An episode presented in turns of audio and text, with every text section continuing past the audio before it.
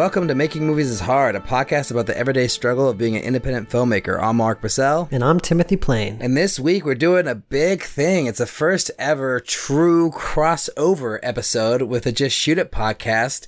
And Timothy, you, so you found these guys originally? Was this how it worked? How did we even find out about this podcast? Yeah, I think so. Because I always go on, on iTunes and I look for filmmaking podcasts, mainly to see uh, who else is out there and see if anyone's doing what we do, so I can just quit because I think that would be great. right. There's a lot of there's a lot of work already. Oh yeah, so tough. so I, I found yeah. So every once in a while, I'll download like an episode of somebody's podcast to listen to it and just kind of like see what they're doing. And when I heard these guys talking and I was like, wow, they're really doing what we're doing, but in LA. And they're like so much farther ahead of us in their careers because they're full time working directors. They have agent and or manager. And um, yeah, it seems and and Oren's directed a feature film, two feature films before. Yeah. So it's a kind of a big deal. But I mean, it, it was interesting because like I, I don't usually listen to the podcast recommendations you give me, or maybe I'll listen to like half of one and then right. whatever. But I listened to the first episode of these guys' podcast and I was just like super blown away because it was exactly what I wanted in a podcast when I was first looking for um, an independent film podcast. I emailed these guys to say, hey, would I be a potential guest on your your podcast. right, right. Yeah, but you CC'd me on the email. I so CC'd I... you, and then you asked them a question, and then a few weeks later, we got an email back from them saying like, "Hey, do you guys want to do like a last minute crossover episode?" And we came up with this idea, like crossover episode, meaning we're gonna record an episode together and we're both going to release it on our podcast stream. So you'll be able to hear this episode on our podcast and their podcast on the same day, just with different intros. Yeah. that we're here with Matt Enlow and Oren Kaplan, the Just Shoot It podcast. Cool. So just four four lonely directors yeah. on a Wednesday night. Just a Wednesday yeah. night, hanging out, drinking tea. Yep. Cool. So we, if you guys didn't hear our last episode, we actually talked about making movies is hard. These guys podcast, which is a similar podcast to ours, but it's in the Bay Area, so it's a little bit more aspirational. Yeah just because we're know. NorCal yeah. versus and LA. Get serious guys, about it. You moved to LA, guys. Come yeah, I yeah. see. We, Gloves we, are off already. I, I love man. that we just dive, dive, right into that. You know, that's just like the, the yeah. You yeah, gotta I'm, hold I'm on talking to about that. podcasting, talk not about, even filmmaking. yeah. Let's talk about the podcast first, because you guys started your podcast around the same time. Not, not even around, like like a month before, like right at the same time, pretty much. I think. Oh, really? Yeah, April 2015. Yeah, and we started like right? June 2015. And I, I, I always say that like if I had heard your podcast before we had planned to do our podcast, or if I knew it existed, we wouldn't have started one because your podcast is what I was looking for when I was like, oh my God, I have to, we should do a podcast because there, this doesn't exist. And then I find out two years later that it did exist or it just was starting. So, what was, what were you looking for from a podcast specifically? Exactly what your podcast is like just two directors talking about the struggles of, of like making movies and like what it's like to be a, a, filmmaker, like, you know, trying to make it happen and trying to get a movie made. Except you guys are like successful Whereas I don't feel like I am successful. like I'm just still trying to make movies and just trying to make it happen. And but you guys are paid paid directors and you're doing it and you have fancy things like managers and reps and all that. And we're like, well, you know. Uh, we're both still f- yeah. full on depressed. Definitely, though. the first rule of directing club is not believing that you're a director. Oh yeah. Oh good. I mean, okay, so we're all part of the club. I don't know if I, I buy that. I'm just saying, like, no, but don't you think like the first thing, like when you move to LA and people are like, "Oh, so what do you do?" You say like, "Well, I'm trying to be a director. I'm trying to be a writer. I'm trying to be an actor. Mm. I'm an aspiring filmmaker." Like it has nothing to do with what you're doing on a day-to-day basis. It just takes you like a couple years to like ga- gain the confidence to say I'm a director. I do I'm have a hard time telling people that I meet that I'm a director because I I always say it weird. Yeah, like I like. There's always something to where I'm like, I'm a director. like I'm saying, maybe I'm lying or I've been saying filmmaker because yeah, that's I feel worse, like, man. I feel like that's cheesier. Why is it cheesier? Filmmaker's fine, you know, or or I don't know. I make movies. I tell story. Telling stories that's douchey. Can't say that. But uh, yeah, I, I, tell stories. You know, that's stupid. I weave yarns. but yeah. I, I do think you have to own it though, because if you don't own it, no one else is going to believe you when you actually go out and try to make a movie, right? So like, even though it might feel uncomfortable or stupid, like I, I don't know. I, I told myself a couple years ago that's like I have to just accept that I'm a director because I mean, maybe I haven't made a feature yet, maybe I haven't done this stuff, but I've made movies, plural. So that's what I do, you know? I mean, I, I feel like people, I don't know, it's just like a way of representing yourself, right? Ulrich, before you had made movies though, and you were transitioning from the crew side, and you wanted to be a director, w- would you tell people? No, I didn't tell people I was a director to- until I'd like like I, I, made Strange Thing, and it was out and had gotten into film festivals, and I'm like even then I wasn't saying that I was a director all the time, you know, like I would sometimes, but it took me until like after that point when I finally was like, okay, like I can do it. But yeah, when I before I'd made Strange Thing, I was like, that was still in the phase where I was like embarrassed to like say I wanted to be a director because everyone wants to be a director, and it's like kind of embarrassing to just be like, that's the thing you want to do. But I think once you've made some movies, you should just own it. Why not, right? Yeah. I have so many responses to what you just said. Oh, yeah. which is number one, I think there's this like misconception that everyone wants to be a director. And I think that's one of the things that like works against us big time. Because it's I mean, not that much that, of a misconception, I, right? Like, I mean, how many people do you meet that? How many people in your family want to be a director? Well, not you? my family, but like in on a set, right? Like, if you're on a well, set, how many people want to actually direct, and they're like the gaffer or they're the whatever, right? Like a lot like of them. Ten percent, maybe. Yeah, most. Yeah, like I feel like you meet a gaffer, and they're like yo, I've got a very nice house in Burbank. me, a gaffer either is very happy, yeah, and it makes good money and it gets a lot of work, or they want to be a DP. Uh-huh. Right, that's true, um, DP. But I mean, yeah. So I think that's like one of the things that we, I, I think, took me like years to overcome is to sure. feel like, uh, I don't want to say I'm a director because the next thing someone's going to ask me is like, what did you direct? Or what have you directed that I know? And right. then I'll be like, nothing. Nothing. you know? Or yeah. like this, have you, do you watch YouTube videos? So it took me a really long time, but I found that like outside of the industry, no one even knows what a director, the difference between a director and a producer yeah. is. So they, don't even ask you what you directed. Right. Yeah, that's um, true. And then inside so the industry, cool. there's enough to talk about that you can instantly sniff out whether the person you're talking to is like really a filmmaker or not. Yeah. I, you know, I think what we're really talking about though is like maybe the difference between calling yourself a director because you've made a bunch of things or because you feel like, oh, I'm doing it full time, right? Right. And like, right. I know for sure I had directed, you know, a bunch, like two seasons of my web series and didn't call myself a director really until I quit my job and was doing it full time. And like, that's not true, right? Like, obviously, I'd been directing pretty seriously for like a couple years at that point. So, yeah, I totally acknowledge. Like, I think there is kind of, um, like a mental barrier in terms of how you want to represent yourself. I think Oren, you were getting at something right. Like when you were saying, "Oh, when you have a conversation with a person, you can kind of tell whether they're legit or not," right? Yeah, it's when I was an engineer, it was the same thing. Like you could tell in five minutes if someone's like a good engineer or not, just like by the way they talk about the work, you know? Right. But where are you guys trying to get to? Like, what's your ultimate goal? Where Where do you see yourselves? Like, who are some of the directors that you admire that that, that you were like, I want to be at that level in five years Matt from now? fucking Enlow.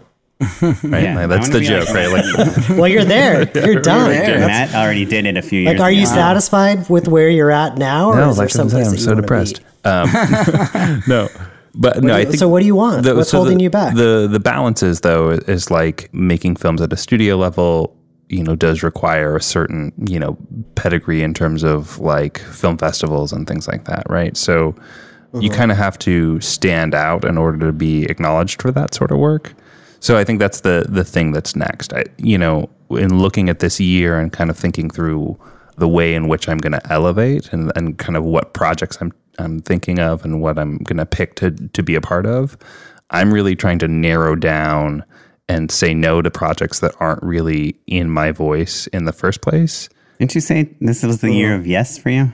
it is the year gift, but I'm getting. I'm getting good. this is the opposite. it, it is, is a yes and year. No, that's true. I'm, because basically what I'm trying to do is I'm I'm trying to only work on things that I can kind of mold into the Matt Enlow style and vision, basically. Mm. So so the, the, way in which it works is uh, yes, it's like oh, I get this spot, okay, and you know it's uh, it's only so so. In the last couple years, I probably would have just taken the job and, and done a serviceable job. But the point of this year and the rest of my life, I hope, is that I take that job and create something special and like something that's true to my voice and kind of add an auteur eye to it. So, Timothy, whether it's a TV show or a, a web series or a comic book or a movie, it kind of doesn't matter as long as I'm honing that vision and that ideal of what my voice is. Mm. And so that that's kind of the the So let lens. me let me ask you this. yeah. and then I want to ask Oren the same questions. But since we're on you, like, what what's holding you back from just doing it? The, the what's holding you back from just DIY? Like, go go on Kickstarter again, raise some money, or go talk to your friends and family and raise some money, and just make the film that you want to make, rather than trying to like get permission Yeah. to make it. Yeah, sure. So, I mean, there's a couple tricky things there. I think I don't want to speak for Oren, but we're both like a little used to a certain level of like a budget level basically that I uh-huh. think is a little outside of the Kickstarter sort of self-starting range. Hmm. So, like the stuff that I'm working on now, you know, I'm taking to agencies basically March 6th is the date. So it is a it is a, a form of self starting, but not kind of the traditional Kickstarter version. Right. Yeah, I guess one of the reasons we're always making this argument to move to LA is because I think, you know, if you live outside of LA or New York or, you know, one of the London, it's hard to plug into a system and you have to kickstart, you have to make it yourself.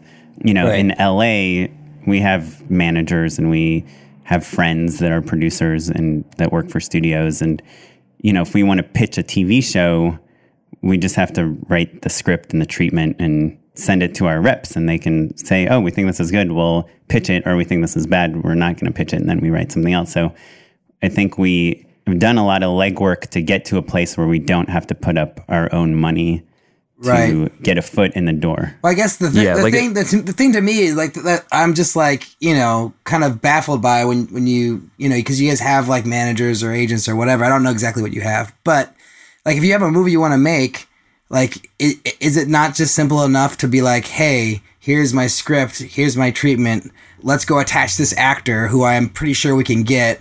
And let's go raise the money with some financiers and just do it that way and like kind of be your own producer. Is that not how? Can you not do that or like? I mean that that's how every movie gets made, basically. Right. Yeah. So yes, yeah, but and that and that's the plan. I mean, I think like the the order in which things happen can be a little tricky, right? Like sometimes you need to be financed before you can attach, and vice versa. It's, Right. You know, it's a little bit of a cat and mouse game with that stuff.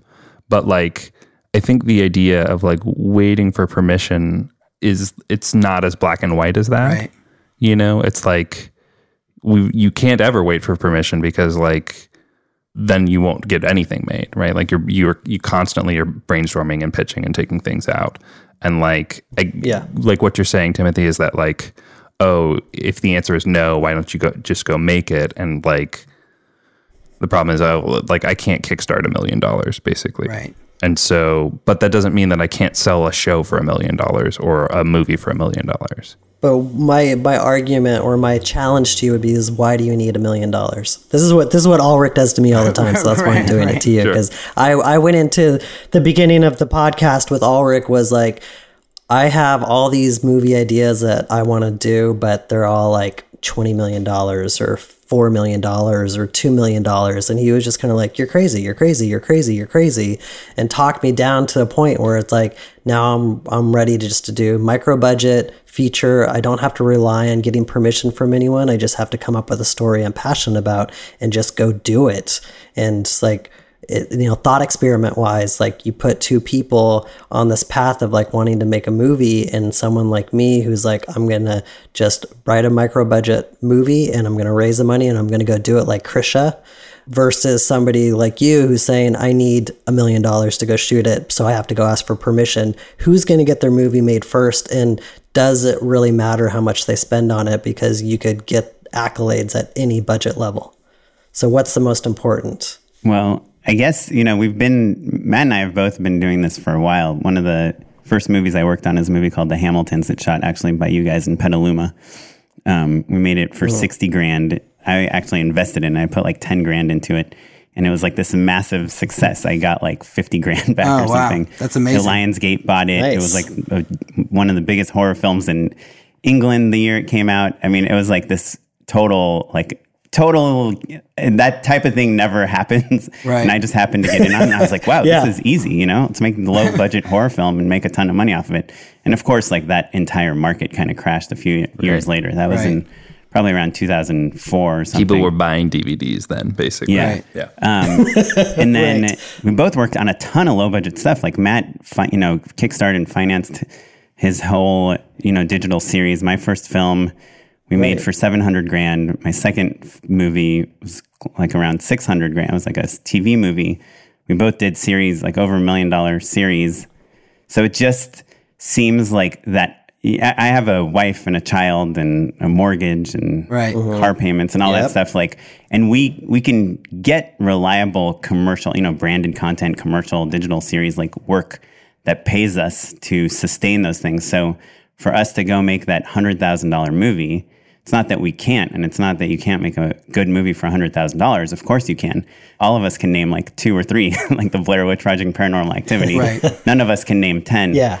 But Well. but it's got to be to move the needle on Matt or my careers. It's got to be one of those movies, Right. You know? Yeah, and I I think also like you know we're talking about you know you look at like a, a something that breaks like Barry Jenkins right like Right. Medicine for Melancholy that's like a fifteen thousand dollar Bay Area movie Right. right, certainly like that's Yeah. that's the sort of you know ideal right there And I it think- still took him five five years, and he had to make write this awesome script And had to adapt it make blah, an blah, blah. amazing Yeah. movie. Yeah. Like it's not like that's what made him very No, you know, no. the Me- medicine for melancholy. I mean, it definitely helped his career in a big way, right? Like, I, you know, I think he got a lot of opportunities from that. If I, Yeah, I think he did a lot of commercials and branded stuff, and and you have this. You're in the feature club, so you can be like, yeah, Right. I can do. I've made a feature. It's not hard. And played a bunch of festivals, you know. Right. yeah But going from that to, you know, to the stuff that Timothy talked about a few minutes ago, which is like, is it worth it from me, from a business point of view, to give you a million dollars to make a movie? Am I going to see that million dollars again? Um, Right. That's the harder leap to make. Yeah, you know, it's tricky, right? Like the feature film industry is in a kind of a, a tough place right now, right? Like recouping is is a, a independent film on any level is a real gamble, Right. right? Like uh, all of our friends who are kind of in that d- distribution game, it's you know you have to literally sign paperwork that says, "Hey, I know I'm going to lose all of my money," right? So to me, Right. it's like okay like yes i could totally make a, a $15000 movie a $30000 movie and i think that's a great idea and like i'm certainly not above doing that or anything like that but but i think it kind of depends on the movie that you want to make and the one that i'm focusing on right now you know is like a $700 $800000 movie which is like not that much money um, Right. And and i think is kind of just the the right baby step up in terms of you know being able to attach bigger talent and being kind of that next stepping stone right so that's exact. So you're exactly where- doing what I'm saying, you- though, right? You're like ahead. taking that movie and you're shopping it. You're you're going through your reps and you're trying to attach like you know actors and all that stuff. That's like the process you're in now. Yeah, exactly. And I, you know, I think like, I think there's maybe a misconception in terms of like the sort of work that your reps can do. Like everyone always compla- complains about their reps the same way that I don't complain about them. They're awesome. They're so great. they don't listen to this podcast. They don't listen. And if they're podcast. listening right now, you know, like they've got you. they've got work to do, and like if opportunities come in, of course they pass them along to us. But it's a rep is just another person that you have to get excited about your movie. Right. You know what I mean? But I guess Like they're still a salesperson. Right, but like getting it, like that person can help you get it to the right people, right? If you like, you're trying to get in front of this actor's manager or this actor's agent or whatever, like they can help you do that. Whereas if you don't have that person, it's much more difficult because you're kind of just called Yeah. calling or whatever. From what I understand, the landscape as it is today, if you don't have a personal connection to an actor, if they're not a fan of your work or you know them through someone or you're friends with their agent, you need to send them an offer and a date. And it has to be a pay or play offer, which means that they will get paid this money regardless of whether the movie goes. And if it's an A list actor, that amount of money better be like in the hundreds of thousands of dollars. If you're, you know, like making a smart indie film with good performances, and it better be in the millions if you're making like an action film, you know? Right. So, yes, our reps can send, you know, there's five big agencies, right? CAA, UTA, ICM, WME, Right. four big agencies. Gersh. Gersh. We forgot Gersh. um, anyone can call them. You guys could call them and say, like, hey, can I talk to the desk of this agent? You can look up anyone's agent. Right.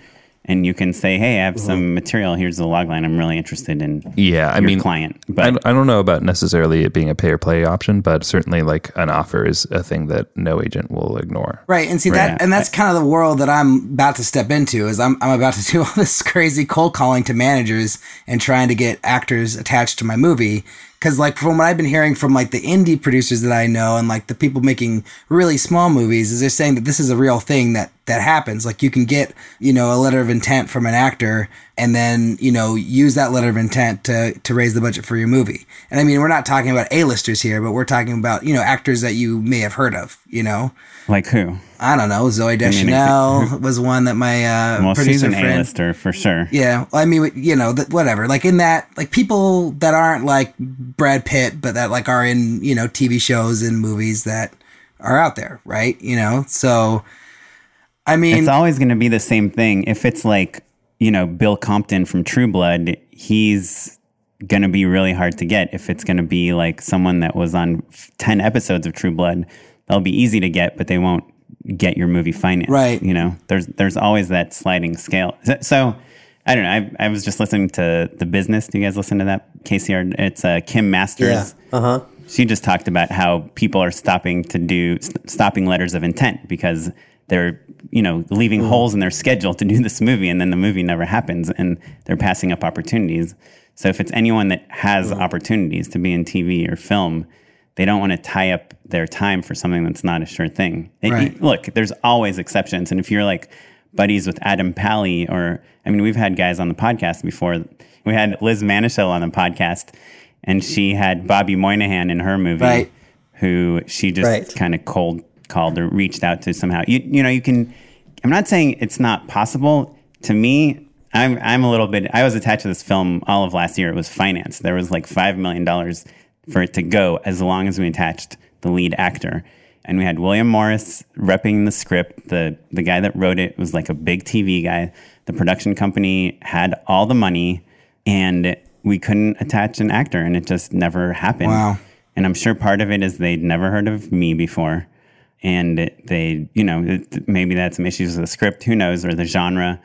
But I kind of said to myself, kind of the same thing you guys are saying, which is funny because I feel like I'm arguing against it. But I said to myself, like, I have to go make my own movie that's like my personal story, my Fruitvale Station, or my Medicine for Melancholy Right, Yep.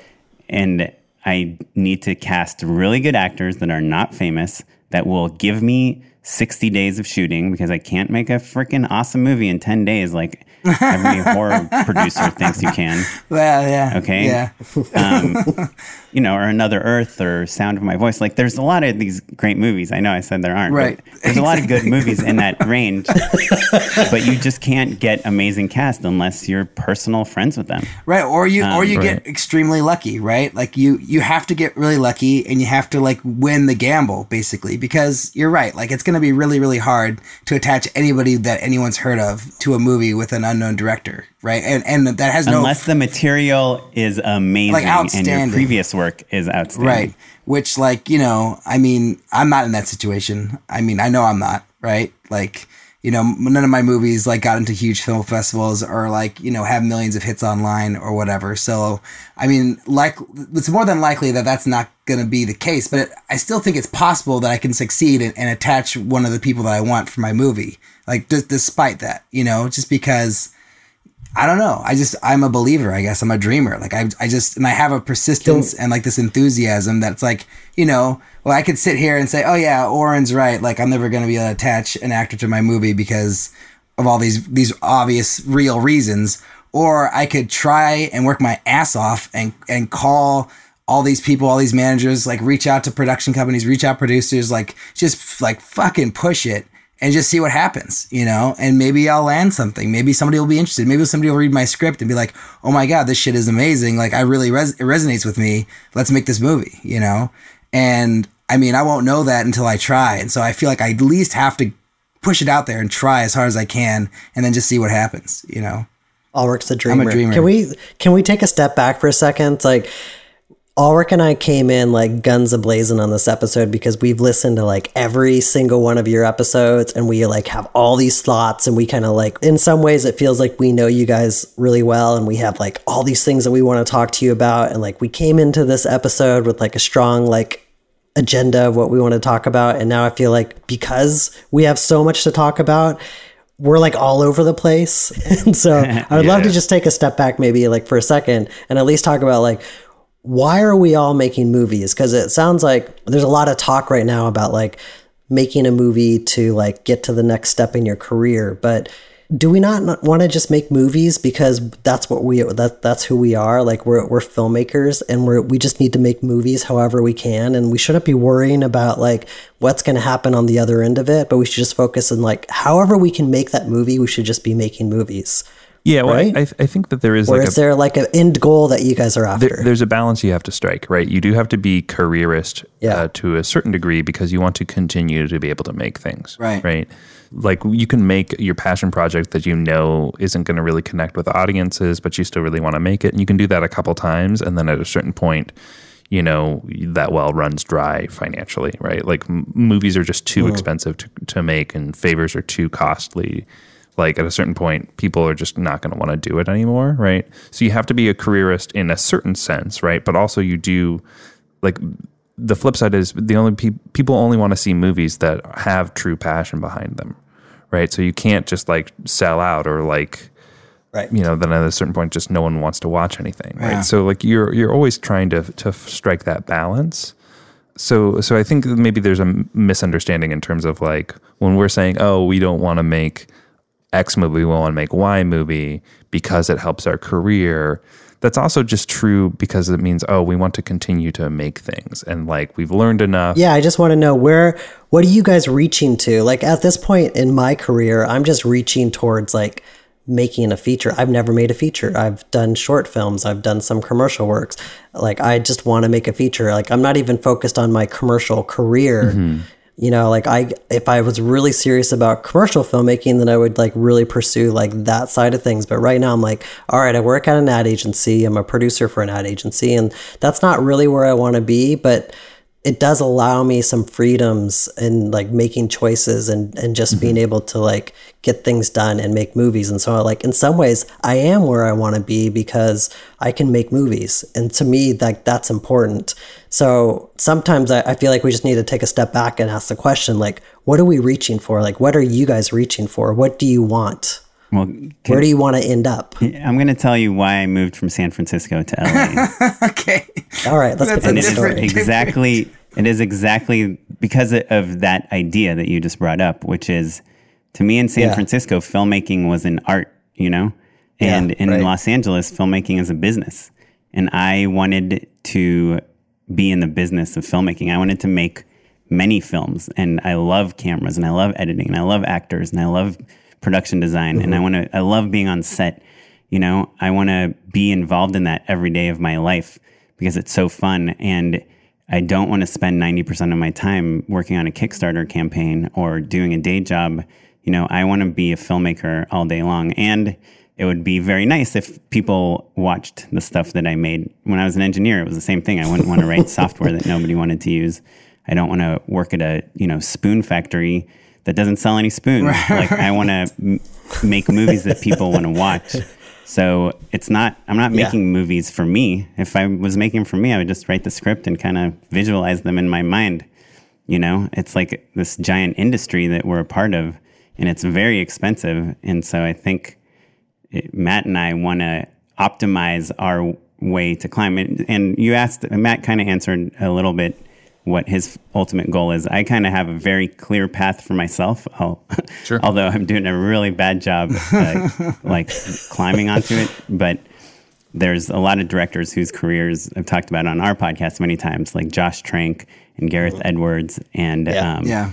Wes Ball and Ryan Coogler and people that have made these, most of them, I guess Ryan Coogler made a feature, but the other ones all made these really amazing shorts and got a really good script and you know they managed to pitch their way into studio films like i would love to direct a marvel movie that's kind of like Right, my right.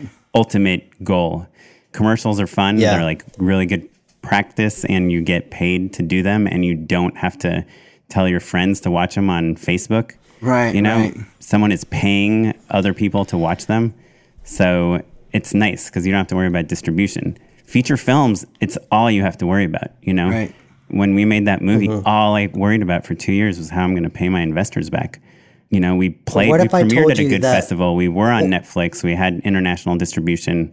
We were on at Blockbuster and at Walmart and everywhere, and we still weren't making our money back. Yeah. Um, Yeah. So And, yeah. well, and I, th- I think that, like, if you think of, unfortunately, I think the state of feature films right now is that when you're doing it on the independent level, the because the likelihood of you making your money back is so low, you have to like the idea of it being a calling card to make other opportunities happen, right? So if you only want to mm-hmm. make feature films, like th- that's a it's a hard thing to make a living doing in the independent landscape, It is, yeah. right? absolutely. So, but I've kind of like, come I to the love- conclusion that you, at, at any level, the number of filmmakers that are making a living at making feature films are so small that I think it's unrealistic for anyone to think that they're going to get to that point.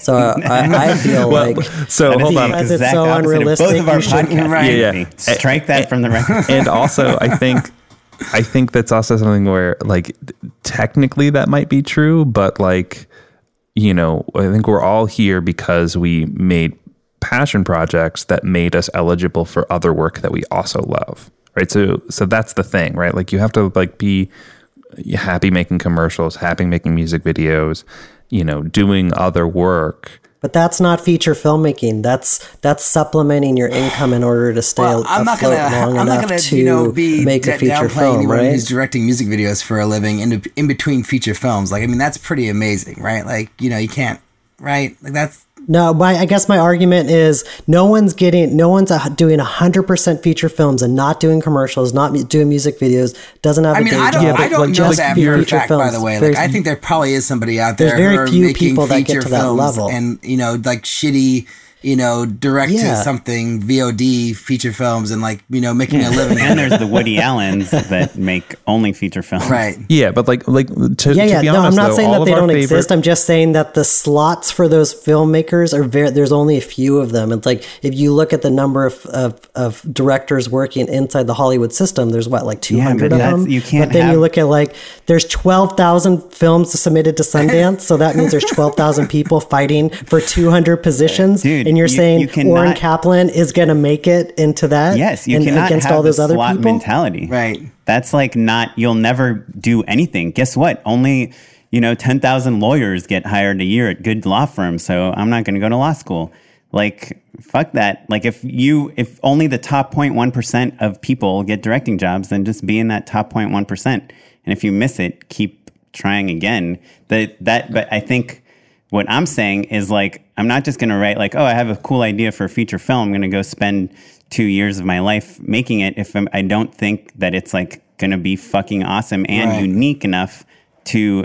I don't want to Yeah. fit into a slot. I want to make my own slot, and that's like what Ryan Coogler did. That's what Damien Chazelle did. Right. You know, they made Yeah. these shorts that no one had seen before, and then they got you know awesome jobs off of that. They made their own slot. A- And like, I think most of our favorite directors do commercial spots all the time, right? Yeah, like, wh- whether you know it or not, right? Like, I mean, Fincher is the ob- obvious best example. That guy makes twenty million dollars a movie, and he'll still do a Gap campaign, right? Yeah, so, some so do, like, some don't. I mean, plenty do plenty Yeah. do the, the coen brothers do spike jonze obviously does you know like errol morris like you can be like diy like indie hardcore art filmmaker and like you know go do tv and commercials all the time and, I Right, and David i think Lynch can go mm-hmm. direct an episode of TV. yeah and who cares is what i'm saying like i don't think that like we need to fetishize feature films as the only thing that you want to make right like Well, getting especially to practice now. your craft I mean, right? there's so Yeah. many like other forms of narrative out there, you know, with web series and you know, like TV shows, Netflix, Amazon, all this stuff. Like, I feel like as long as it's, it's like a narrative story, like that counts to me, right? Like, I'm not gonna say, oh, I'm only gonna do features. I'm never gonna do a web series. Never gonna do anything else. I mean, that that's just as valid in my mind. I, I don't know what you think, Timothy, but I mean, I don't think anyone. No, I pretty think much that's totally like if you're not yeah. making feature films, you're a sellout.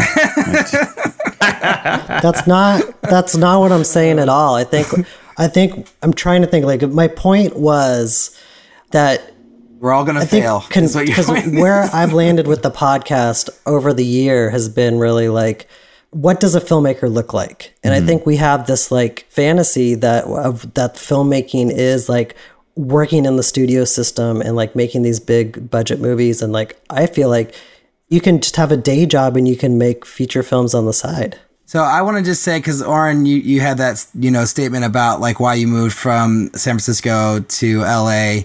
and like what your ultimate goal is, and I think like if you do want to make Marvel movies, yeah, obviously L.A. is the place to be, right? Like it'd be stupid if I was like you know anywhere else, like oh I'm gonna be the next guy to direct like the new Ant Man or whatever, like Iron Man six, like that's stupid. But I'd almost uh, argue any studio film, but yeah. Right. Well, I'm not necessarily gunning for studio movies. Like, I just want to be able to make the next movie, right? Like, that's all I want. Like, I just want to be able to make a movie, get people to see it, um, get out into the world, and then make enough money on that movie to make the next movie. That's the only goal. Ulrich's gonna be the the Roger Corman of the That's Bay what Area. Timothy keeps on saying, And which is not true. are you? Um, may I ask your marital status and all of those details? yes, you may. I am married, but no children. But uh, but my wife's got a good job here, and that you know it'd be difficult or near impossible at this point, I think, to move immediately. You know, but it's not out of the question. You know, Oh, yeah. Well, the No, last I- I guest was- that we had on the podcast, he, his uh, Ryan Thomas, he he moved to LA and he's working kind of to build up into like director of photography position in the union. And his advice was like, make sure your expenses are as low as possible because like when you don't have a bunch of overhead you can take risks and you can do fun things without having to worry about the money. But it's true like once you get to a certain point in your career and like i wrote to you guys in my email it's like at what point does your career become a gilded cage where you can't make decisions without money being involved? It's like you buy a house you buy a car you have kids you get married. It's like all those things start to trap you into a point where you can't make decisions just to like pursue the passion of things anymore and then you start thinking about things more in either career sense or yeah or just like just to pay the Yeah, bills. I mean, I think that there, there's a tricky mentality there, though, right? Like, I um, made more money the first year that I started directing than I did at my day job, right? So, like, the, and that that was, was there's a job? lot He of was luck. a bathroom attendant, and people hate Mm-hmm. tipping. him. yes, yeah, yeah. exactly it's all yeah. No, I mean, like, so so I think keeping that in mind, like, this idea of like the starving filmmaker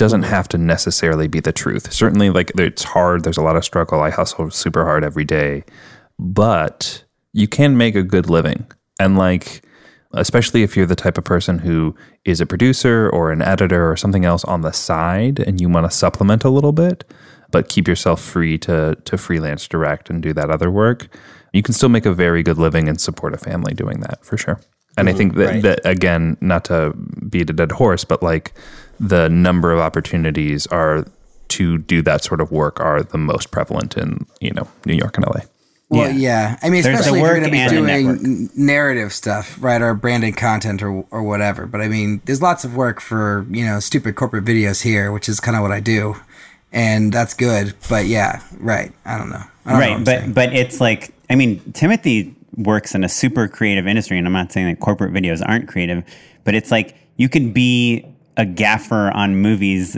every day but it doesn't really put you that much closer to directing narrative stuff basically if you have nothing to show someone that's going to hire you to you know like timothy can send that amazing adobe ad campaign as much as he wants but he didn't direct that you know and you can send Right. corporate videos but you're not trying to get corporate videos so it's like right.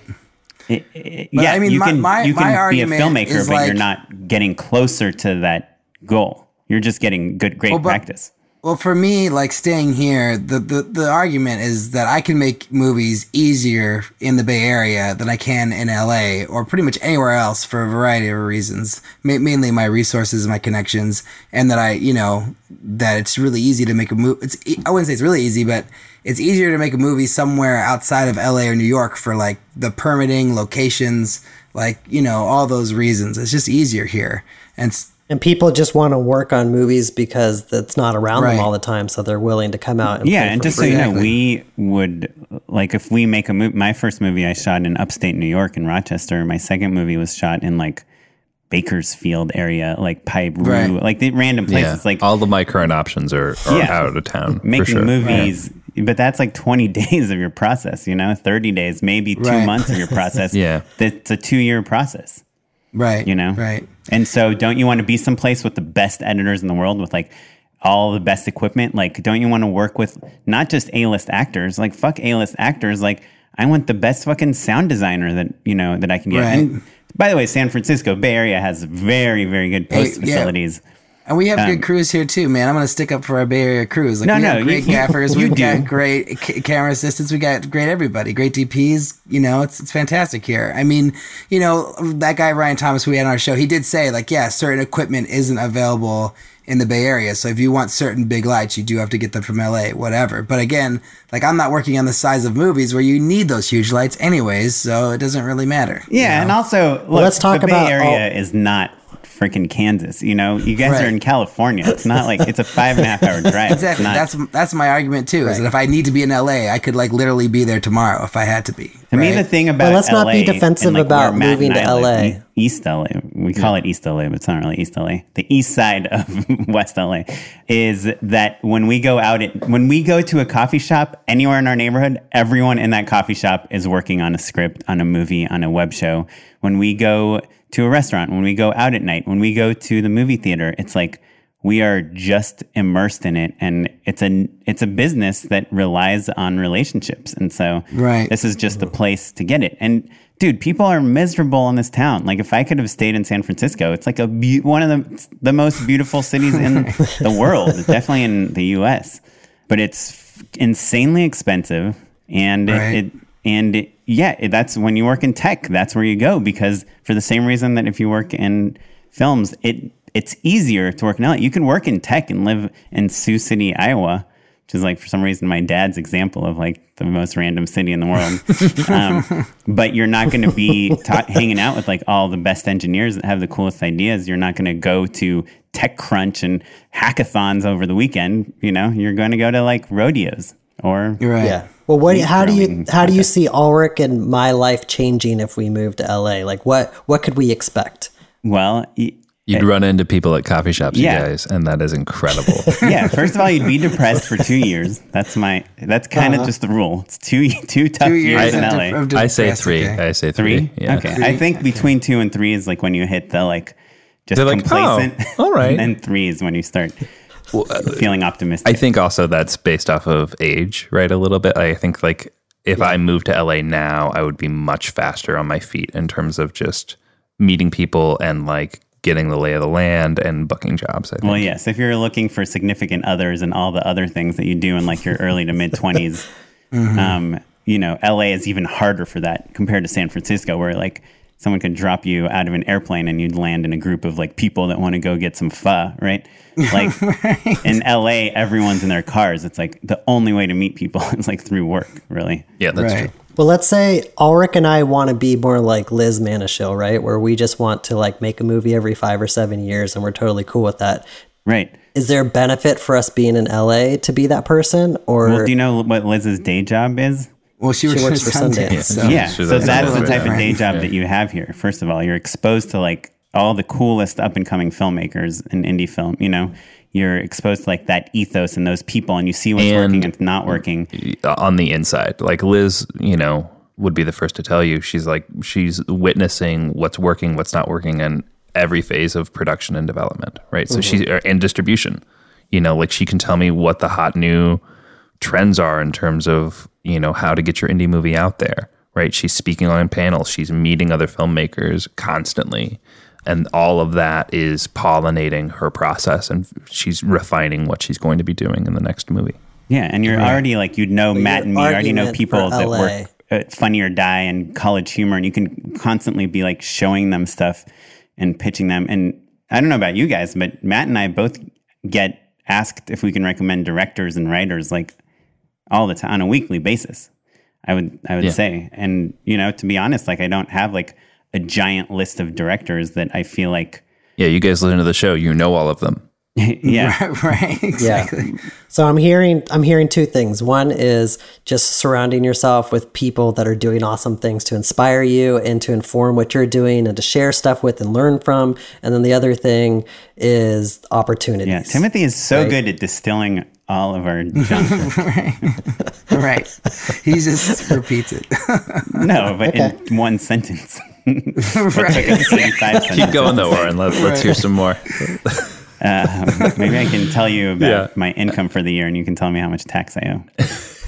One sentence. Well, I don't think you're going to convince us to move to LA on this episode, and I wouldn't expect you to. But I think those, I mean, those are all valid arguments, Right. and we've we've even made those same arguments on our episode about like should we, we move to LA or not, and we made a conscious decision to stay in San Francisco, and I think Oakland, come on. Oakland, Part- give me a break. and sorry, the San Francisco Bay Area. I think for me, there's there's a little bit of a fantasy of like making it happen here, and like uh it, there seems to to me it would feel a little bit like a fuck you. Like I did it, I fucking did it. Everyone told me I needed to move to LA or I should move to LA. Not that I need to, but that I should move to LA, and I made it happen in San Francisco, and like I'd feel so proud of myself. And I know there's like a lot of that pride in my decision to stay here, but also part of it, to your point, is just I love it here. I just love walking out of my apartment every day and like being in the city and I still really like my job and I like the things that I'm producing. Like I I look at the things on my reel that I've directed in San Francisco and I just think like that's awesome. Like I've really only done work that I really want to do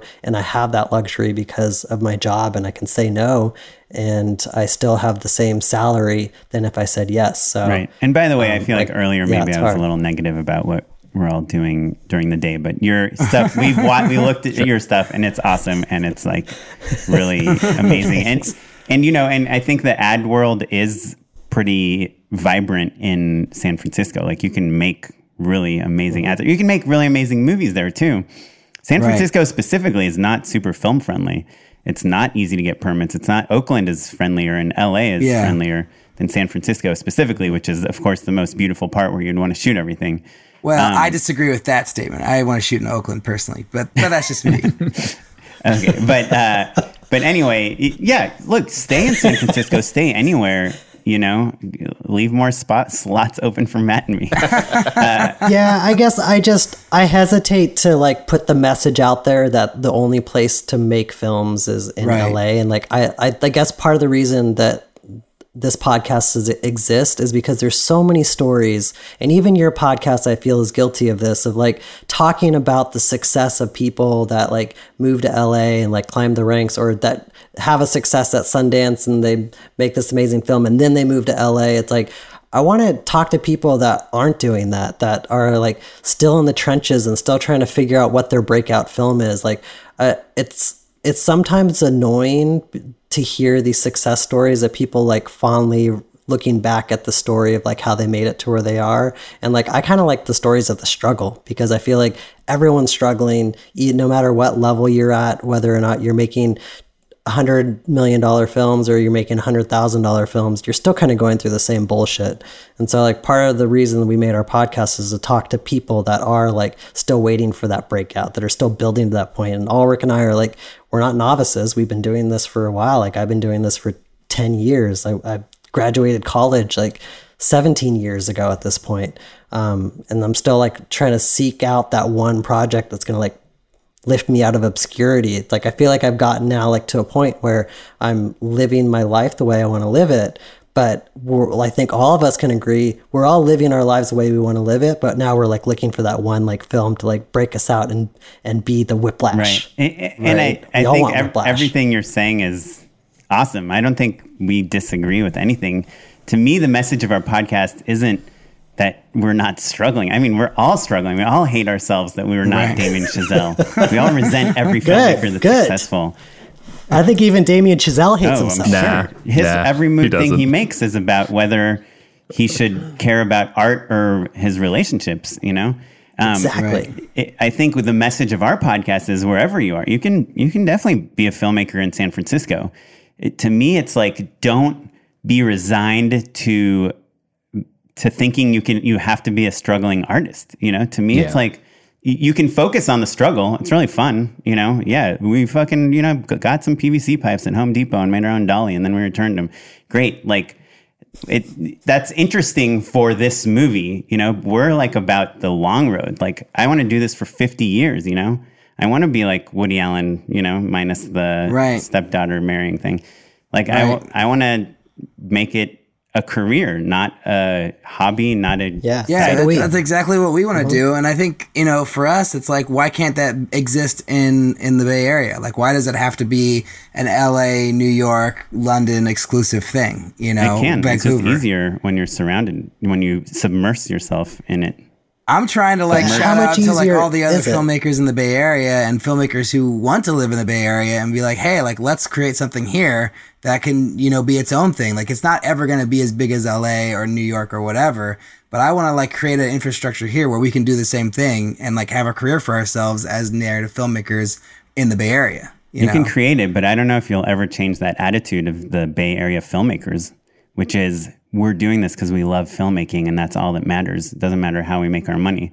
As opposed to the LA filmmakers, which are like, we want to make our living from being filmmakers. Right. That's- that's the only I difference. I, I don't know if like I need I really care about changing that that uh that mindset. Like I just want to make it a reality, right? Like I just want to make it so like we can make movie after movie after movie and be here in in the Bay Area and not have to be you know relocate ourselves to to anywhere else. We want our cake and we want to but eat now it you too. can't say, "Hey, Timothy, let's go to fucking you know the Rockies for a month and film a movie." And Timothy will be like, "Well, I have a job. I have like a director call tomorrow. I can't leave." you know, in LA, they're Well, that's not true. I can. yeah. I can. I, I have a very supportive company that lets me take time off to make movies because they know that's what my real passion is. So, like, I have it pretty sweet. Right. Like, I can do it. I took six weeks off to go shoot my last short. Six Timothy weeks. has has the has the dream basically. Like he has this amazing job, this amazing position, and then he can just do whatever he wants. And, and he's like, "Oh, should I should I quit my job? Should I uh, whatever whatever?" I'm like, "What are you talking about? Your company is amazing, and they just let you do shit. Like, what are you talking? Like, I wish I had your job." yeah. I don't Anyways. know. We all wish. Hey, I'm, I'm, I'm also just saying, like, I'm not saying I'm never going to move to LA or I wouldn't move to LA or, or whatever, but I just don't want to, you know, I want it to be, I don't know. I guess I have a fantasy of like, oh yeah, I've made a feature, you know, like it, it played, We all played live in at South by. Southwest and, oh, now like if I move to LA, it's like I'm a, I'm a director, like I'm a feature film director or like what, you know, I'm not like a PA. I'm not like, you know, some, you know, nothing or, or video video shooter or whatever I, I don't even know what I am now video right, corporate videographer. Right? videographer you know whatever yeah like like yeah, wanna I mean, I wouldn't, I, I wouldn't wait for that signifier. That's for sure. Like, um, Right. if that's the thing that's holding you back from moving to LA, like, you know, there are plenty of people who who've you know had movies at South by Southwest and still like, you know, feel weird about saying that they're filmmakers. Right right exactly. Well, well, it's- we- that's more a You've had mental some of them thing, on your I show. Yeah. We could talk about this all day. I, Yeah. You guys can definitely. I, I'm not saying you have to move to LA by any stretch. So Right. don't move to LA. I don't think we're even talking about LA versus San Francisco anymore. I feel like now we're talking about, uh, at least for me, what's kind of going in the back of my head is there's part of like I think this idea that the only way to succeed is to reach a certain like echelon of of success. Like the, the only way you can measure success is by like somebody's told us like the you have to have the Steven Spielberg career, and I just worry that like putting this like idea into all these young filmmakers' minds, and there's a lot of them out there, and like perpetuating this myth that the only way that you're successful is if you're in the studio system you're making movies that everyone has heard of is just gonna it's just leading to a bunch of people feeling like really bad for themselves. And it's like i there's just the there's so only so many slots and not a lot of us are going to make it into them so i'm i think what i'm trying to do at least the voice that i'm trying to put out there is like offer an alternative. Like not everyone's going to make it and that's okay. It's okay that you don't make it and you should try. You should definitely try. Like i'm i'm trying to be steven spielberg like i'm i'm not going to apologize for that but if I don't make it to that point, I'm not going to feel bad for myself because at least I tried. Yeah. And But so, like, I, I want to encourage everyone. A day job. I know he didn't have a day job. Well, I know he started in TV. I think out of film school, he like snuck onto the back lot and he convinced people he worked there when he didn't. And somebody saw him and like gave him a chance, and he made that first short film, Amblin. Yeah, right? the the, the sneaking wasn't onto the, I think the good. sneaking onto the A little urban yeah, it's a, it's a little urban. Is it legend. urban Yeah. legend? But I think what we're really talking But about. yeah, he started in TV, still, right? I, I, what what I'm saying though is, I, I think like if Spielberg is like literally the most successful filmmaker. Uh, and business, one of the most successful business people of all Yeah. time is your is your paradigm for success. Yeah, you're definitely uh, going to be an pretty bummed battle. out. right. Exactly. no, but, I, but right? Yeah. You're going to be bummed you're out. we agree it's- on it's- everything. It's you don't almost have to be impossible. Spielberg. to I think that. Matt and I consider ourselves pretty successful. We just want to move to Yeah. the next I love my life. Right. I have the best Right. life. That's all I wanted to hear from you guys. I just want to hear you guys say like we're in some ways you guys are where you want to be. So like yeah. I think that's cool. Like congratulations. Like you guys made it. I'm where I want to be too. And I feel like I feel like I'm successful. And I only thing that I'm reaching for is just like the next thing, which I think we're all saying is like, I just want to make a feature film. And like for me, making my my first feature film is probably the same way that Oren made his first feature film. And the way that Matt made his web series, like you guys have done it already. So I guess like we're still trying to get to that first step. you know one one thing and i know we we're going extra extra long so i apologize guys but That's okay. It's okay. I, I think that there is a thing when you guys talk about breaking in Yeah. that's a, like a little dangerous in terms of like feeling like oh there's a threshold that you have to cross and like once i finally fa- No, cross not. that threshold i'll be a director you know like i won't be some like pa guy all of that the, that sort of Right. mentality that you guys are talking about Right. like it's um it's a grayscale right like Yeah, Oh, that, totally and that's what we're trying to We've say. We're trying this. to, you know, we're trying to argue against the break-in. You know, the threshold is Yeah, you there is saying no that you're moment. a director. Yeah. And that's what you. Th- Oh, that's- it's a- that's oh, full think the- circle. This is how we started the podcast. That's what podcast. you think the threshold is. Is just you admitting that you're a director or willing to say that you are a director. Yeah, I'm sure you guys listen to Scriptnotes from the best filmmaking Oh, sure, podcasts out of there. course. Yeah. After your guys's, um, and Yeah. Thanks. like they always say the same thing. Like if you want to be a writer, write. You know, like that's all. If you want to be a director, say you're a director and go direct stuff. And so Right. it's like it's all about you. It's nothing about what anyone else says or anyone. Doesn't matter who's paying you or any of that. It's just you know, are you a director? or Are you not? And it's like, and it goes Right. back to Timothy. Like you would never award a commercial job to someone that was like, eh, I kind of want to direct. You know, doesn't matter what their Right. reel looks like. you Never. want someone that's No. like, I'm a director. Doesn't matter if they didn't direct anything all year. Right. Um, Yeah. So I don't know. I, I know we're running out of time. I want to talk about one other thing you guys had emailed us about previously, Yeah, which I think is somewhat per- pertinent to this conversation, which was you guys brought up the idea of should you make every movie you want to make? Like just because you think there's this great idea for a movie, does the world need it? Right? Is, Right, Is right. that kind of what? You, can you guys paraphrase what Well, I, the way I worded it was who deserves to make movies? Like, should anyone be able to make a film if they can scrounge together the resources to make it happen? Or should there be gatekeepers, is the way that I worded the question. But it was inspired by hearing you on one of your podcasts say, like, that you don't believe that people should just make movies because they can. Like, in some ways, it, it sounds like you believe in the idea of a gatekeeper. I, That you I don't that believe idea. in a gatekeeper. I believe that sometimes people make movies for themselves and they pull they ask for favors and they get, you know, money, they raise money and they they tell people they want to put this thing in the world and it's really for themselves. It's like Gollum and his ring, you know? And- Right. Right, And, and right. it's, to me, the medium is about communication. It's about right. People like if you make something and no one watches it did you need to make it? You know Right. it, if you mm-hmm. it it's not like writing a book doesn't matter you know? Writing it's it's a business where you're getting a lot of other people to do things for you. And is it fair for you to Right. make a movie that nobody wants to see except I- for you? So how do you Well- yeah, how do you judge what's what kind of movie your movie is? Like how do you know if you're m- just making a movie for yourself or if you're making a movie that people want to see? i don't know for one you screen it for people and see what they Right. think and listen to them Well, Get bef- I think before that, I think you know people talk about the uh, auteur theory and sticking to your guns, and I think the thing that Oren and I are often afraid of is course correcting the other way around. But certainly, you know, have come having a development background, like you should listen to what people are saying about your script and you know what bothers them or they're reacting for some reason or another right like i think Right. that there are things that you have to be in tune with and making the decision to ignore those notes uh, especially the recurring ones you know does mean that you're veering into potentially sort of self-absorbed filmmaking and like that's not necessarily bad in my mind but it's also something where it has to be a conscious choice. You can't be upset when no one likes your movie afterwards. Well, I think there's a fine line, right? Like, I think the, the hardest thing for me is like, you know, as a filmmaker or a director, is when to take the note and when not to take the note, and like when to stick to your guns, you know? Because, like, you know, somebody might say like something or multiple people that, like, oh, this is something you can't do. You should do it this way instead, or do, you know, make this change. And like three or four people say it. And it's like, then you make the change. And then when you see the final piece, you're like, shit.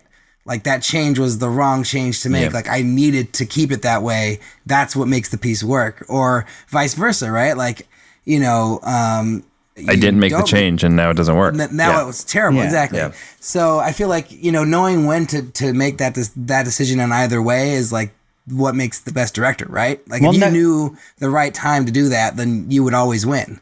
I mean, the, the way I came to that conclusion is actually from a personal experience. I told you guys I'd invested in a film just a few thousand dollars and made a ton of money. And so I was on this total delusion that you can make money from indie film.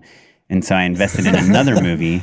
I put in $5,000 to this film and they were making it and they shot in Alaska and it was super cool and it was, it was like dramatic. And then they just needed another 15 grand as like a gap loan to finish the movie. And everyone on set was like, this is an amazing movie. This is going to Sundance for sure. The director had his previous movie premiered at Sundance. And they're like, Oren, can you give us another 15 grand just to finish the movie? And I was like, absolutely no way. And they're like, well, if you give us the 15 grand, we'll return your other five grand earlier. We'll give you an EP credit, everything. I was like, okay. So here I have 20 grand into the movie. Movie's done. And it's like beautiful, amazing performances, boring as fuck. And so, and it was so obvious how to fix the movie, and everyone knew it, and the director didn't want to. He's like, "This is my movie. This is how it's going to be." And Flopped, and I never saw one cent back of my twenty thousand dollars. And it's like Dang. everyone knows, and the director's like, "This is art. This is amazing. This is so good." And we're like, "It's a, the scene could be ten seconds long. It's fourteen minutes." You know, we don't need more beautiful shots of him running through the woods. So Right. it's like that. That's what turned me off of like people like I felt taken advantage of, you know, um, Right. Because I was trying to help someone make something for the world, at least for Sundance, and in Right. the end, all he cared about was his own vision and not what anyone else thought. Well, So you that- invested in the wrong person is my argument. You know, like you you you pick somebody who wasn't willing to, I don't know, make the right call or make the right movie. You know, In that situation, you were the gatekeeper, and you should have closed that gate in his face. Well, or you should have was gotten some sort of, you know, some sort of insure. Like if I don't know, I mean, yeah, that's a tough situation because like if you believe in the project and the, the- person, I don't know. Yeah, what's the answer then, Oren? Like, how does somebody self evaluate like what kind of movie they're making? You think that guy deep down knew that he was making a movie that only he cared about, that no one No, cared I about? think he thought it was going to be a big hit because his last movie got into Sundance, and his last his previous movie was also kind of boring, but it was unique, and that's why I got into Sundance. By the time he made his second movie, like six years later, everyone had made movies like that, so it wasn't as Oh, unique yeah. anymore. Um, but I think it's more about like your personal attitude of like feeling like you deserve to make a movie, like you have this great script and the world needs to know about it, and it's like yeah. you, you know, I, I don't know. We know the writer of Hidden Figures, a movie about you know African first African American female scientists and physicists that helped us get to the moon and get put John Glenn in space and stuff. Right. Like you can see why that's a story that needs to be told. You know, But what about a person running in the snow, Oren? That sounds good. what's is that? That's a- the show. That's the movie that you invested in. I was Oh, yes. calling back to. Right. yeah. so when you're trying to pitch your movie and no one is reacting to it, and you're s- getting so angry. Maybe it's just not a movie that anyone It's needs not. to It's see. It's not the right movie. Yeah. What about Damien Chazelle trying to make La La Land after his first feature. Yeah, because Madeline and Guy on a Park Bench, and he couldn't get it made, but then he's able to get it made after Whiplash. Like, do you th- he, I have a feeling he probably could get anything made wait, was after Whiplash, Whiplash. not his So, first feature? No. He had No, a, his first feature was Guy and Madeline on a park bench. yeah, bench. it doesn't really. It, that was the one he made in college, though. Yeah, Yeah, it's like thirty-five Yeah, grand or something. It's a feature. So It's he feature length. he got meetings based off of that film, and he was pitching La La Land around while he was writing screenplays in Hollywood, and no one wanted to make La La Yeah. Land. But th- so so he ended up making Whiplash because it was cheaper to produce, and he was able to get that made. And then off of the back of that, he got La La But Land. of course, made. it's the the project is the director, the actors, you know, the, whoever. the- Yeah. it's the crew and the material put together. And if I didn't know Mm-hmm. who Damien Chazelle was, and he's like, it's a musical about, you know, throwback LA, whatever. Yeah. No one Yeah. would invest in that. I It would say probably makes sense. I went to film school. I saw 16 fucking versions of this. Like it's a bad pitch. I think Right, I think half the SC thesis Yeah. films are musicals. Yeah, like dude. The West Bank. I fucking Right? PA'd on all of them. No, I hate that movie, That's you guys. hilarious. But no, Yeah. I think uh, look that that's a good example of like why just- you need to live in Los Angeles. yeah, I'm just looking for like Right. some criteria that we can like hold films up against. Like if you're saying not everyone should make a film, then like okay, like if there's filmmakers out there that are considering making a film, how should they decide whether or not their film deserves Look, I mean, to I be think that's a, an argument towards practice, right? Like you're gonna make some stinkers. Hopefully, you don't spend a ton of money on them, right? Like that's the uh, Robert Rodriguez. You've Right. got five bad Right. movies, and you yeah, just you get make them out 12, as soon as you 12 can, bad right? movies. Yeah, I'm not saying you shouldn't make a film. I think everyone should make a film. I'm just saying you shouldn't be angry if people don't want to Gotcha. enable you to make your film. That- Like that pitching and getting people excited before you make the film is Yeah. just as important, whether you're financing it yourself or a studio is giving you $200 million. It's a privilege. It's not a right, you know? It's like a driver's license. Gotcha. Right, right, right. I see what you're I, saying. I definitely Okay. feel like making movies like I, like is a privilege, not a.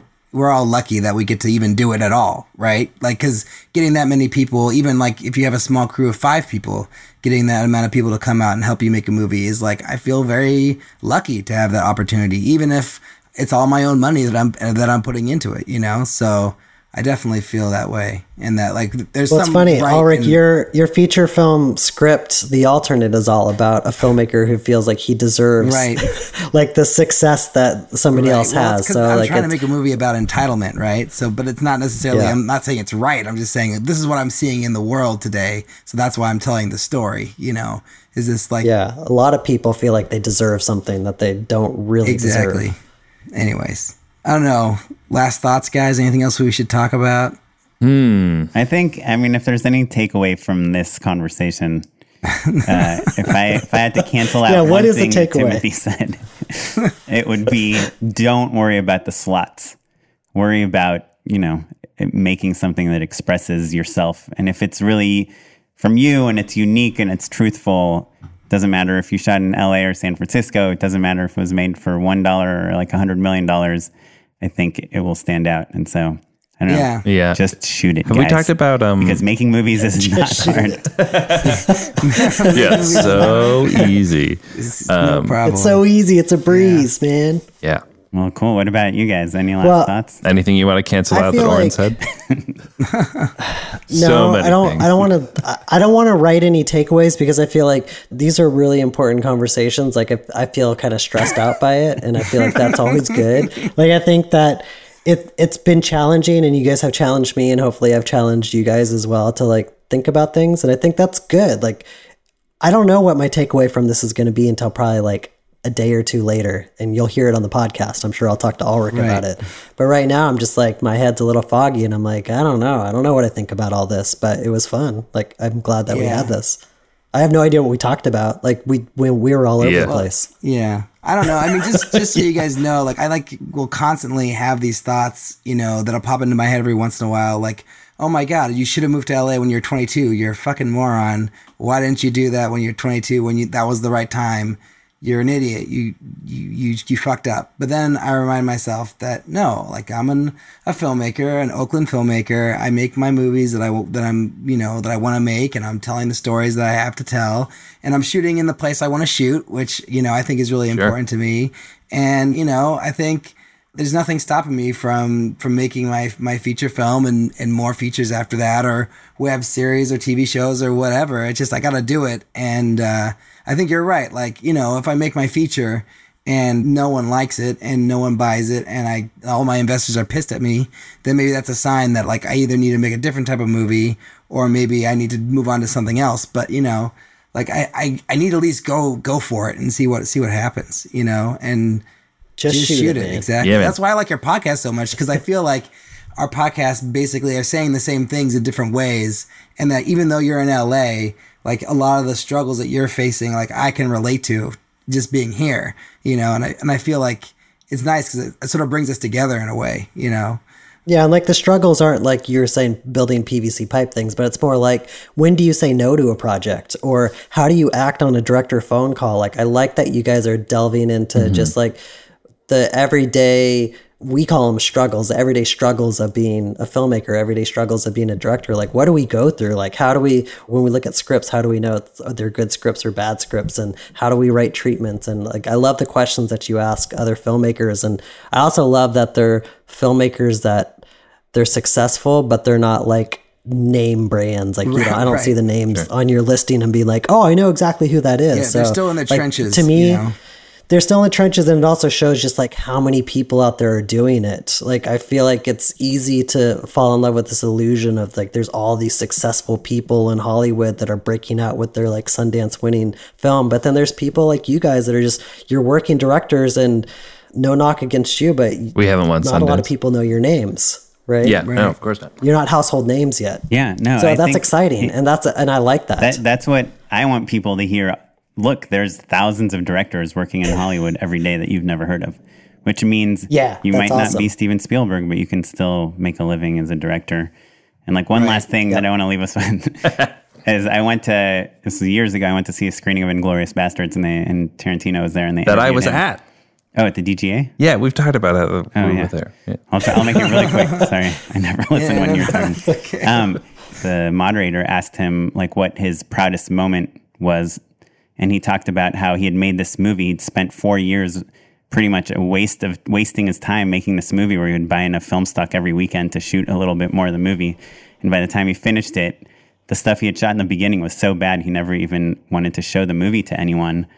And then he went on to make Reservoir Dogs uh, as his next Right. movie. And he said, to me, it was like when I made this like pi- pile of dog shit, you know, that n- was un- totally unwatchable. There wasn't a question of should I quit it? Should I just give up now and go try something else? There was no doubt in my mind I was a filmmaker, even though he'd never made anything that anyone wanted to see. And that's why he went and he made his next movie.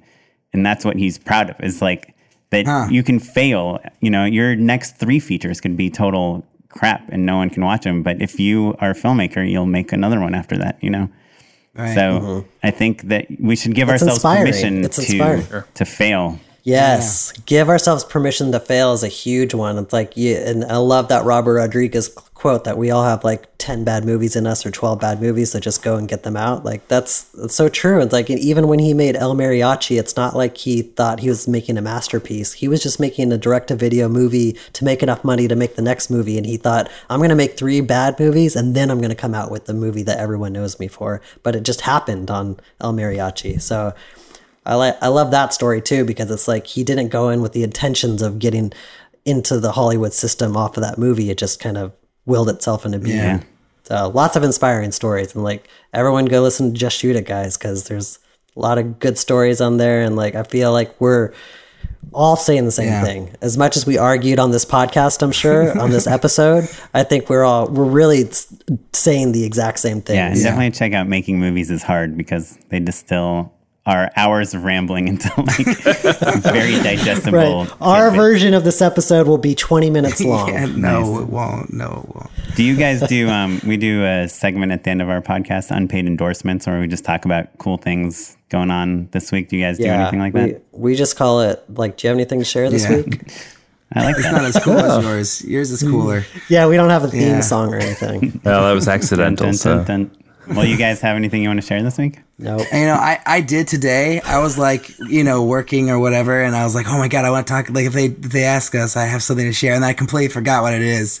But I have another one. Okay. Um, yeah, it's stupid, and you know, you guys probably all know about. it. I know Timothy does, but uh, I just taught myself InDesign to help me do my treatments and my pitch books and stuff. And it's the best thing in the world, Adobe InDesign. I did a pitch book for my feature in Photoshop, and it took me like like a week or two weeks to do. It was terrible. And then I I basically restarted in InDesign. It took me like like you know like half the time or something. And it's just amazing. So yeah, Yeah. Adobe InDesign, it's awesome. Photoshop is If like you the lived short in LA, films you of would've known. InDesign. like we all go through that, like exporting 85 PDFs out Oh of my Photoshop God. and then Yeah, realize such you only bummer. need one file in InDesign. Oh my oh, cool, God, yeah. InDesign.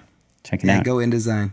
So, Oren and Matt, what do you guys have to share? Um, I have this isn't great either, but I've been thinking about like just competitions lately. It's something that I really looked at a lot at the beginning of my career and kind of started ignoring later on. But I saw two posted this week. There's this magazine called Shoot Magazine. I'm sure Timothy knows about it. It's more focused on commercial directing. It's free, by the way, if anyone wants to subscribe to it. It's like a paper magazine you get in the mail. But they have a new directors showcase every year. And if you have been working in the film industry professionally, but not as a director, you can submit, you know, your directing work, eh, stuff that you've made but not been hired to make. And if you get into the showcase, they show your stuff to all the ad agencies and everything. And I've actually submitted to it. I did not get in. I'd like to think it's because I had done some paid work before, but I don't know the real reason. But check it out. It's called Shoot Magazine, and the new directors showcase is something that's taking applications. And the other contest, or not contest, but program I just saw today was the Warner Brothers Directors. What's it called? Directors something or other training camp. Mm, Basically, yeah. Last year, every single person that got in got to direct an episode of network television. Oh wow. Yeah. It's, I think it's tricky to get in, but it's focused at people that have not directed TV before.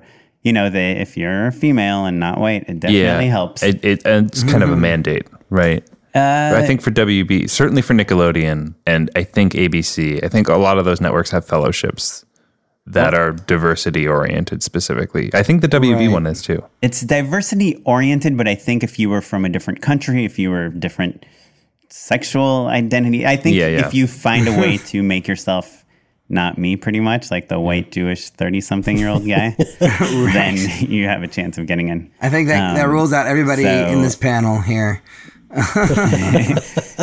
None of us will make it. Well, Matt, Matt's not Jewish. Damn it, yeah. Well, Oh, I'm not boy. Jewish either, but I'm white, thirty something. You know, nobody. So Yeah. you know, Well, as long as you don't have a beard. Suburban white kid. God damn it, Oh garlic. shoot! Timothy's the only one. Um, Yep. so anyway, th- I don't know. It's worth applying to these things, you know. So check them Yeah, out. and the, the- I think the fellowships are pretty. Um, I think you're right. Like I think it's kind of like a the gateway into that whole system for sure. So, and, and like I said, I think ABC has one. Nickelodeon definitely has one. So they're all worth checking out. We'll we'll take a look in the show notes and Yeah. dig them up. Okay, so I'm working my way through a whole bunch of old movies and uh, do the right thing. Uh, it's been a top ten favorite of mine yeah. for a long, long time. I just great one. revisited it. It's like still super pertinent, incredible, and like just electric filmmaking. Yeah. Really incredible work. So do the right thing. I love that movie. That was one of the movies that when I, I saw it in, I think in high school, I was like, oh my god, like I have to make That's a movie. a movie. Yeah. That is fucking amazing. I just, I like just blew my mind. So if anyone hasn't seen it, absolutely see it. The movie that deserves to have been made. yeah, a- absolutely. No doubt. That- that is like the definition right there. Cool. Well, uh, how can we find out more about you guys? You can go to our website, makingmoviesishard.com. Cool. Yeah. That has everything. it- Links to the show notes, Right. Twitter, Twitter, Facebook. Yeah, all but that then if you want to look at our work, we both have individual websites too. Mine's burcellproductions.com. And then Timothy, was your Spin Dry Productions? I just bought a URL based off of recommendation on Just Shoot It, timothyplain.com. Nope. Yeah. It's Yeah. Not directed not- by I don't. Timothy.com. Nope, I got my name, dude. You timothyplain.com. lucky jerk. That's pretty good. P L A I man. N. Awesome. Well, uh, you can find out more about Just Shoot It at Just Shoot It Pod on Twitter and justshootitpodcast.com. You can follow me at Mr. Matt Enlow. and me at Smitey Pyleg. And if you can rate us on iTunes and rate Making Movies is Hard on iTunes, that really helps us. Yeah. Oh, do it. oh my God! How many- how many listeners do you guys have for I, I gotta ask you guys. I know this is stupid. We're at the end, but uh, how many listeners do you guys have? Like, do Two. you know? Two. No, you have more Including than two. You have to have more than two. just us. Come on, guys. Honestly, we don't know. I, I'm sure you guys know it's really hard to track, but I would guess Right. around a thousand, yeah, give or take, probably 200. probably yeah. probably How about come a you don't have thousand. more iTunes reviews? and then probably yeah 800 that listen regularly maybe i don't Hmm. know but it's really it's really hard to track because we don't really know the soundcloud listenerships that's mainly the itunes Oh, Right. We just track downloads. That's all we know. It's like it goes through my website. We have a podcast portal, Oh, yeah. and then it, it tells me how many downloads of the episode. So, and it's pretty consistent week to week. So we have a pretty good sense. But you don't know how many people are actually listening to Mm-hmm. Yeah, it. it's just downloads. It's subscribed and it's downloading. Yeah. Yeah. But you guys should have way more reviews on iTunes than because we've been around like 500 for a few weeks, and we have like. I want to say 34 reviews on iTunes, and you guys have Yeah. much less. And well you i guys guess fall you're, really that's far a down. challenge guys it's because need- our listeners don't like What to the fuck, review you on guys? itunes we don't do this for listeners we do this for ourselves Yeah, there you go. That's what we tell Yeah, ourselves exactly. too. It's our it's our therapy every week. That's why we do it. yeah there you go but guys we were definitely being uh called out hardcore so please leave us a review so these guys can get off our back Um, but thanks so much for talking it's really cool and we Yeah, thank you. hopefully we can do this again Yeah. Thanks, Yeah. guys. Oh, this episode was edited will. by Eric Crepeau. Thank you, Eric. Thanks, Eric. and you Music can check out eric's Yeah. company Yes. Sorry, flashpoint.io they cut trailers and are a production company and do all sorts of things but if you need a trailer cut excellently then flashpoint.io check them out Shout out, Eric. Thanks, guys. thanks So that was our conversation with Matt and Enlow and Oren Kaplan of Just Shoot It. And I don't know if you guys could tell, but um, it got a little heated for us, um, you know, in in the middle of that thing there. And uh, Timothy and I, we were so like kind of like knocked on our butts from the conversation. We had like a little recap the next day. So we're gonna release a separate episode this week uh, that's just our reaction to this episode. So you guys can hear how we felt. And we would love to know how you took this episode. Like, what did you take away from it? Like, how are you feeling yeah, my guess is that we f- felt it more because we were in the room with them, but probably it doesn't sound as bad as it felt. Yeah, I don't know. I mean, I don't really feel like it felt negative necessarily, but it just like kind of felt like I don't know. We were both coming from different directions, and it just kind of got a little bit, um, a little heated, a little something or other. I don't know even what the right word is for It it. felt like we were all really defensive and we weren't agreeing on anything, and we were more in the mood to like fight than we were just to like listen to each other and like support each other as filmmakers and talk about our experiences. Right, right, and I think what we we probably say this to, on the on the recap that like we listen to more episodes of their podcast than they've listened to episodes of our podcast, so like we kind of felt like we knew them better than we did maybe or something like i don't know because i've listened to like at least 20 30 episodes of their podcast um but uh and i really like It just goes to show you don't know somebody till you know them. right You can right listen to everyone's podcast. You can listen to all 80 whatever episodes that we have, and you still don't know us, guys. You don't right know us. you don't know us i feel like you guys get to you get get to know me pretty good but but anyways uh yeah it was a really fun conversation. I took a lot away from it and um you know those guys are really smart obviously and they're definitely you know gotten a lot of success and they're doing what i want to do in a lot of ways you know and they're working with people that i want to work with but like i like literally cannot do the things that they're doing um if i wasn't in la you know? So it's sort of like i just think about what I want to do with my life as a filmmaker and how I can achieve that and and and realize that yeah, I can do that from here. I don't need to be uh, in LA to do the things I want to do. So you know, I'm I'm pretty comfortable with what what I've with my decisions. You know, I walked away from that conversation just face to face again with the idea of like if you want to be a director, you should be directing, and if and am questioning whether or not I'm directing enough.